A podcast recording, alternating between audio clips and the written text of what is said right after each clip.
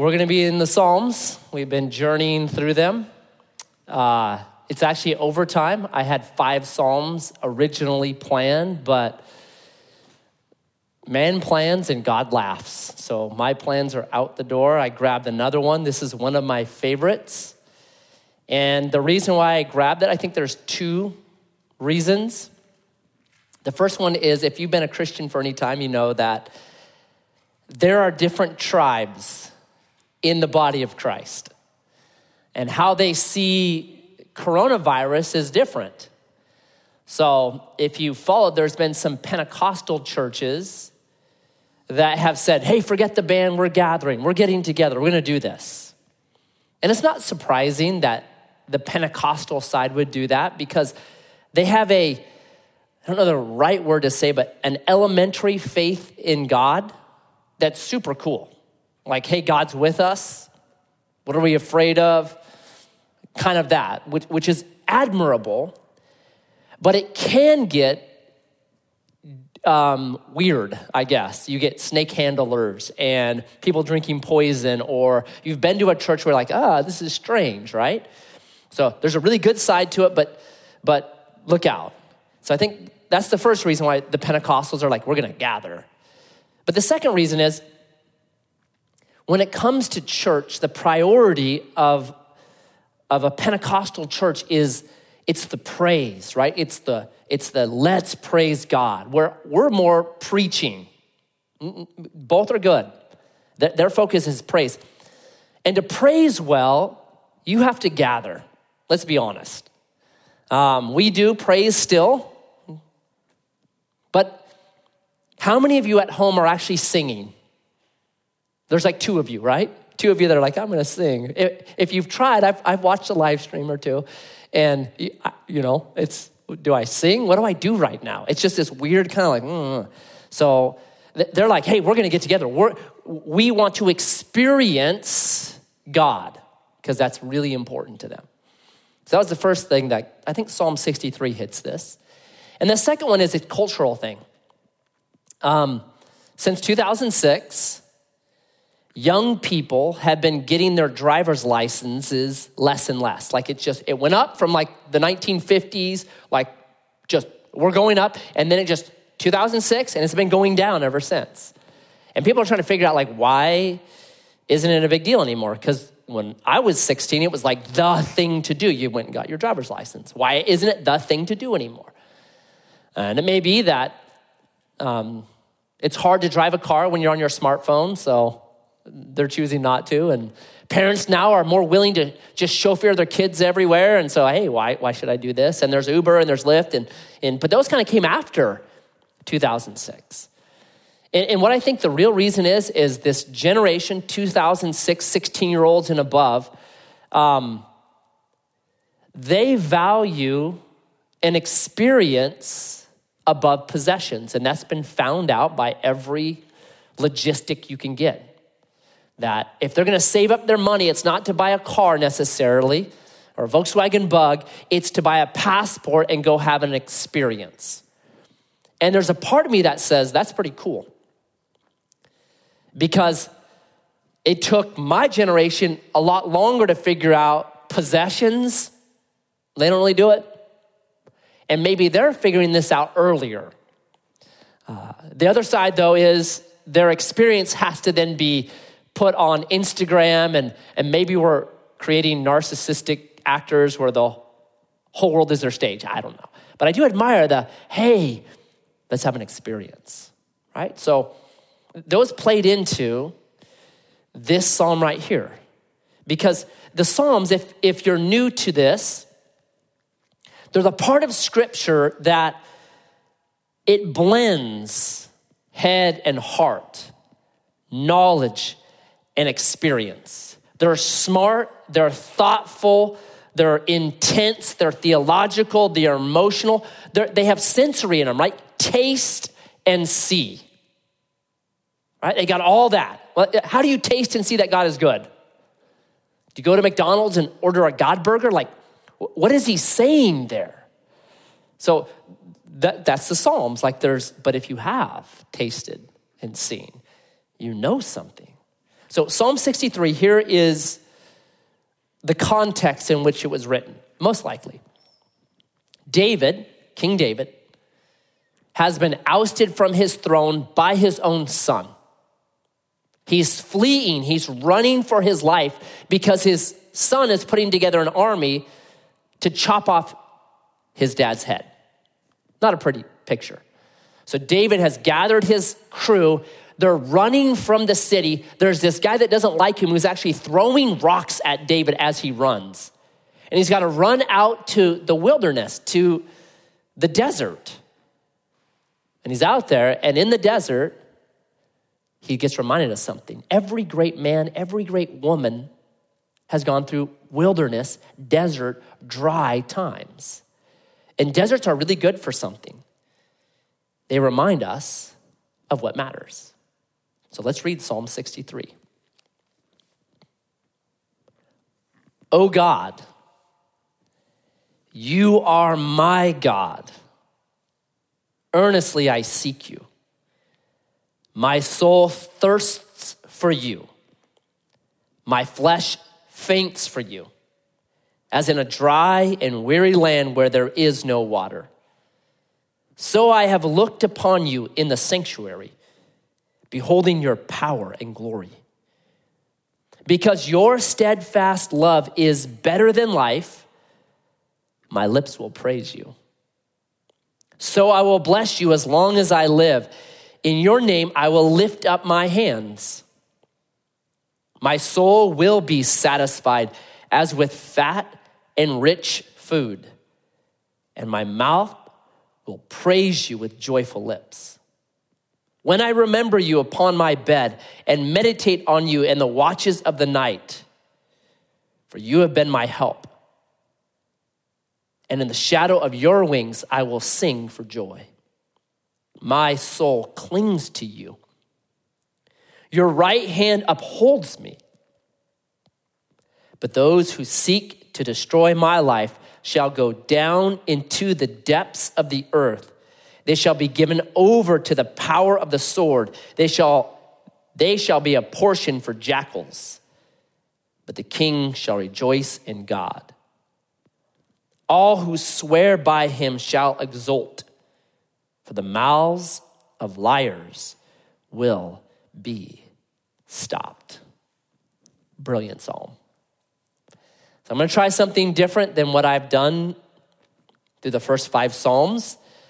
Uh, those psalms, typically, I have enough material to do four or five messages on one of those psalms. I just choose what I want to talk about. It's it's the condensed nature of poetry, of Psalms.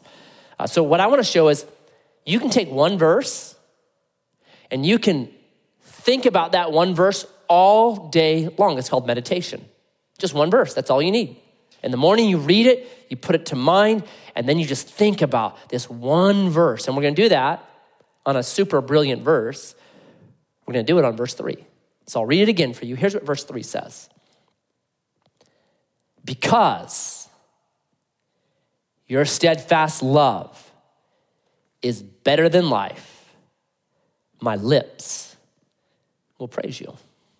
So we're going to just grab this one verse and pick it apart and see what it has in it.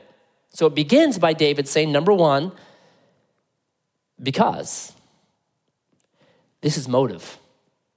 He's giving now the motivation for what he's going to talk about. And I can argue, I think, very well that a key to life is your motivation. And in the desert time, in the wilderness time, I think there's no better opportunity to start evaluating what are my motivations? What actually motivates me? What am I trying to do when I am meeting with God? Am I trying to get something from God? Because that's called paganism. Paganism was a way that you could make a God indebted to you. You had a formula. Okay, I'll read 10 chapters of the Bible. I'll pray for 20 minutes. I'll tithe 10%. Then God has to give me that woman for my wife. Well, the Bible says that fails. So God over and over will say this These people honor me with their lips. They do the formula right, but their hearts are far from me. Heart motivation matters. I think we already know that. I'll try to give you a practical illustration. So I've done my share of marriage counseling. And here's what I've noticed can happen between a husband and a wife as time goes on. There can be this conversation where the wife says to the husband, Hey, you have stopped fill in the blank. You've stopped kissing me goodbye before you go in the morning. You've stopped giving me hugs. You've stopped making me coffee in the morning or tea in the morning. You've stopped um, saying, I love you. You've stopped, whatever it is, right? There's this, hey, you've stopped this thing. So the husband says, note to self, I need to do more. Kiss in the morning, hug, make coffee, take the trash out, whatever it is, right? A note to self, I need to do that. Right? So then that night, the husband's like, ding, ding, oh yeah. So, hey, honey, hug, I love you. He's like, good, I got it. And the wife will say, the only reason why you hugged me, you kissed me, was because I told you to. And the, and the husband says, absolutely, that's the only reason why I did it. Yes.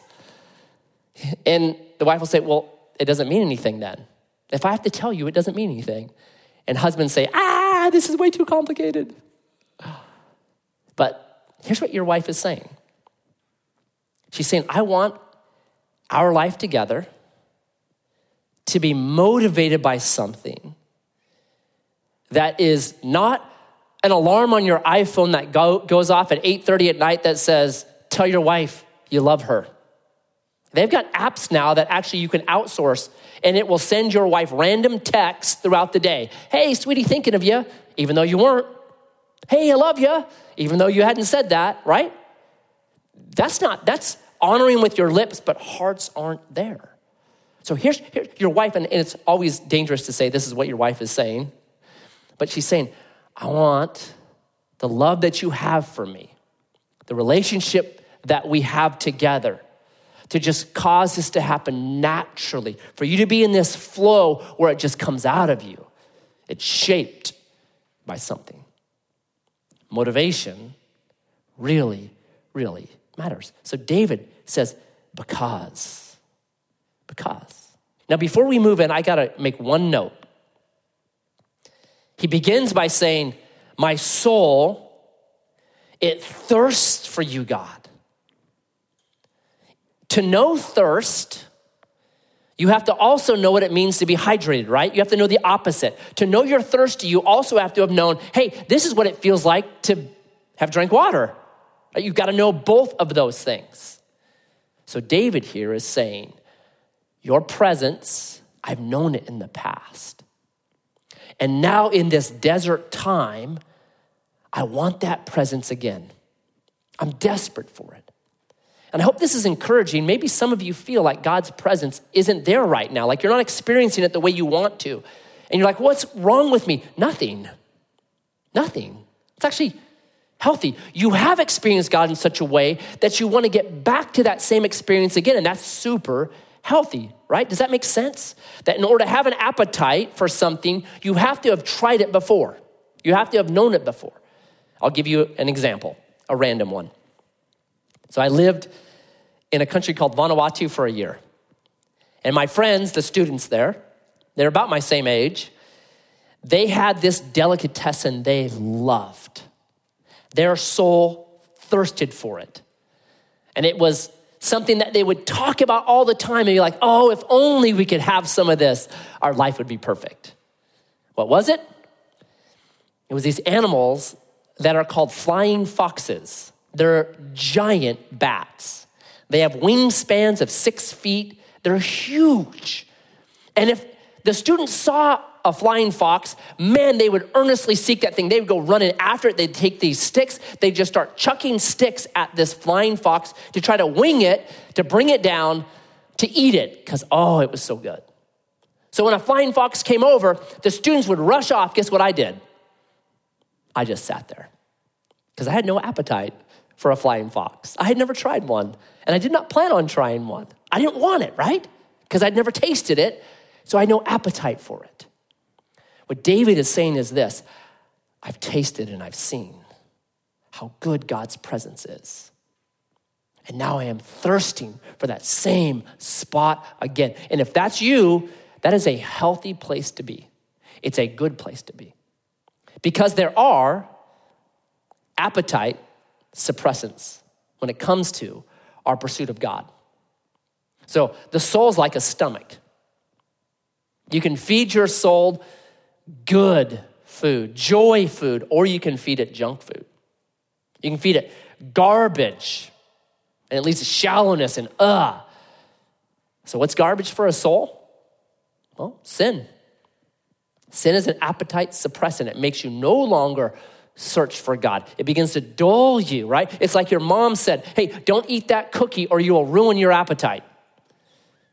Don't eat that fruit over there or it will ruin your appetite. And we got to be careful of those things. If I don't have this thirst for God, then what I do personally is I pray Psalm 139, 23, and 24, which says, God, search my heart, right? Try me, know me, see if there be any grievous way in me, and lead me on the way everlasting. God, get me back to where I have the right thirst for you, right?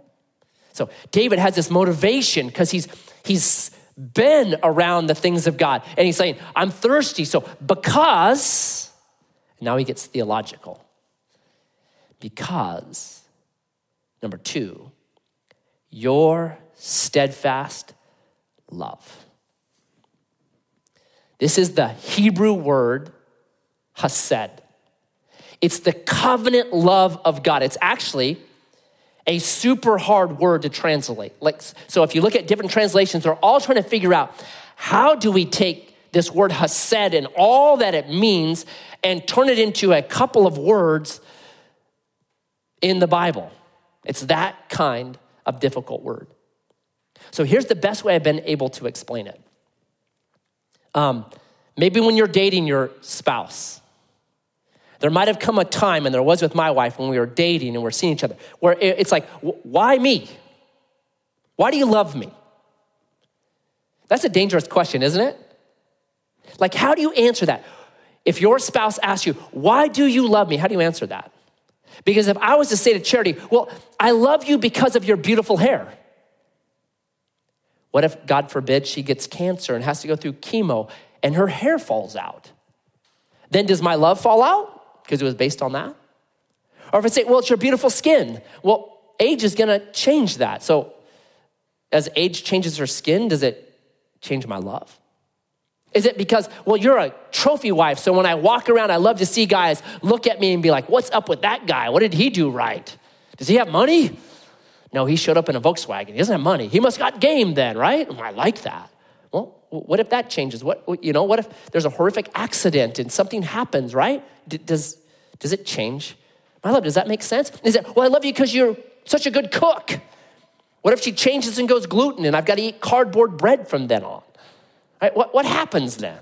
What if it's no? I love you because your style. What if she changes her style and says, "Hey, we're we're going to start dressing like like metrosexuals and you got to wear these funny pants now, man prees or something. What's going to happen then? Or she goes cowboy on me and it's Wranglers and jeans and I have to trade in my Volkswagen for a Humvee. Am I like, get the lawyer? Not doing it. Does that make sense? Like, it's precarious. It's tenuous when you say, well, I love you because of this characteristic. All right, so this brings me to Hesed. This word Hesed is really simple. Is God saying, I love you because I love you, period. So you can read Deuteronomy 7. And in Deuteronomy 7, God starts talking about, hey, here is why I chose you guys. And in verse 7, he says this Listen, I placed my affection upon you, not because you're the most numerous people. In fact, you're the fewest. It's God explaining his hesed. I chose you not because of your style or because you can cook food or because of your looks or because of your ability or any precondition. I love you because I love you. And I chose to love you. And because it's not based on you, my love is never gonna change for you. And that's what David says, oh, that's my motivation. Yes, because David knew his own failings. The son that had kicked him out of his own house and run him out and was trying to cut off his head, well, that son got on dad's bad side because another son raped a daughter, and that son took care of the business that dad should have been taking care of and he didn't take care of. And then the son goes into isolation for a while. He gets invited back in, but dad won't see him for year after year after year after year. And David now knows, man, I made some big mistakes here. Not excusing his behavior, but man, I made some big, big mistakes. But in spite of his shortcomings, in spite of his failings, he knows this God's covenant love for me is unchanging. Oh, that's Hesed. It's brilliant because of your covenant, steadfast love. Ah. And this is what he says about that love. Number three, it's better than life. He has this comparison, right? And as a king, he's got a lot to compare to. As a king, he's saying, if I look at life with everything that it has, your Hesed is better than life. So, whatever you or I think would be life, if I could just get on a isolated desert island right now and get away from this disease, that would be life. If I could just get in a bunker and hunker down with a 50 years worth of supplies, that would be life. If I could just get to Hawaii right now because no one's there, I want to go there.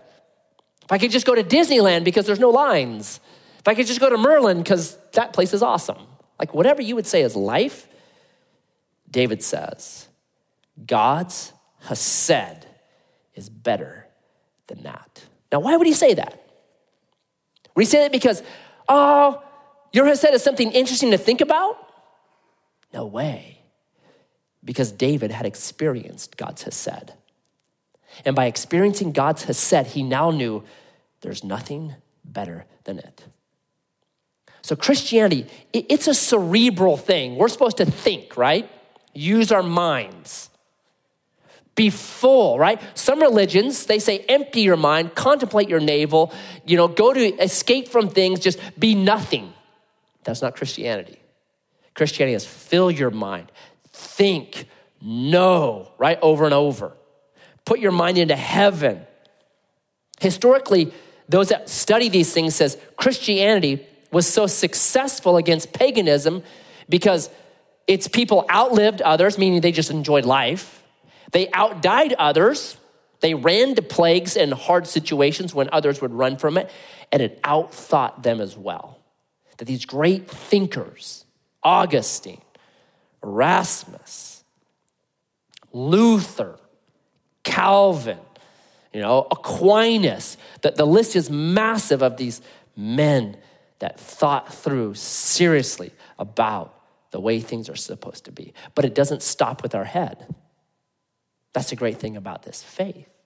It's to sink in. We're supposed to also experience something. That's why the Psalms are so full of sensory language, taste and see, right? The, the, God's law is sweeter than honey. So how do you do that? How do you taste and see? Do you need Jesus toast, like where he appears? Like, how, how do you do this?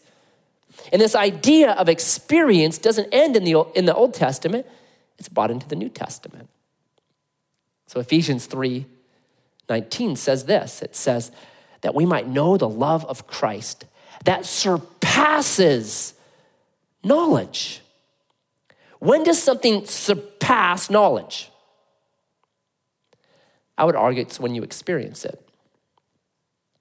So, when my wife was pregnant with our first Carissa 20 years ago, we went to the Lamaze class. I read books on parenting and all that kind of stuff. And other dads would tell me, hey, there's nothing like being a dad. And I remember thinking, and maybe it's in my arrogance and just my personality, what's the big deal? I mean, come on, let's not blow this out of proportion. You guys are making this too big. I mean, come on. I've had a dog. You feed them, you play with them, come on. How could this be much different? And then I had Carissa. Oh, how different it was. See, before, I had facts. But then when I held Carissa, I had feelings, I had heart. Wow. Wow.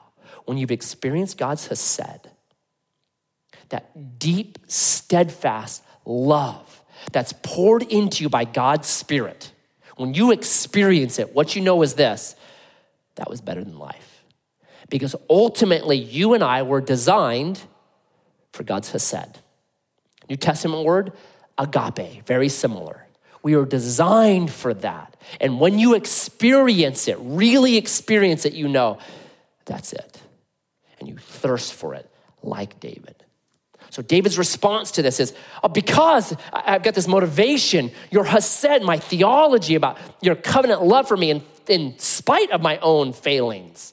It's better than anything else. So here is what comes out of him. So, because of that, my lips will praise you. Praise. He has to praise. He's not manipulated into praise. He's not forced into praise. He cannot help it. Out of the overflow of what he knows about God and what he understands, he says, I have to praise you, God. I must praise you. Isn't that our nature?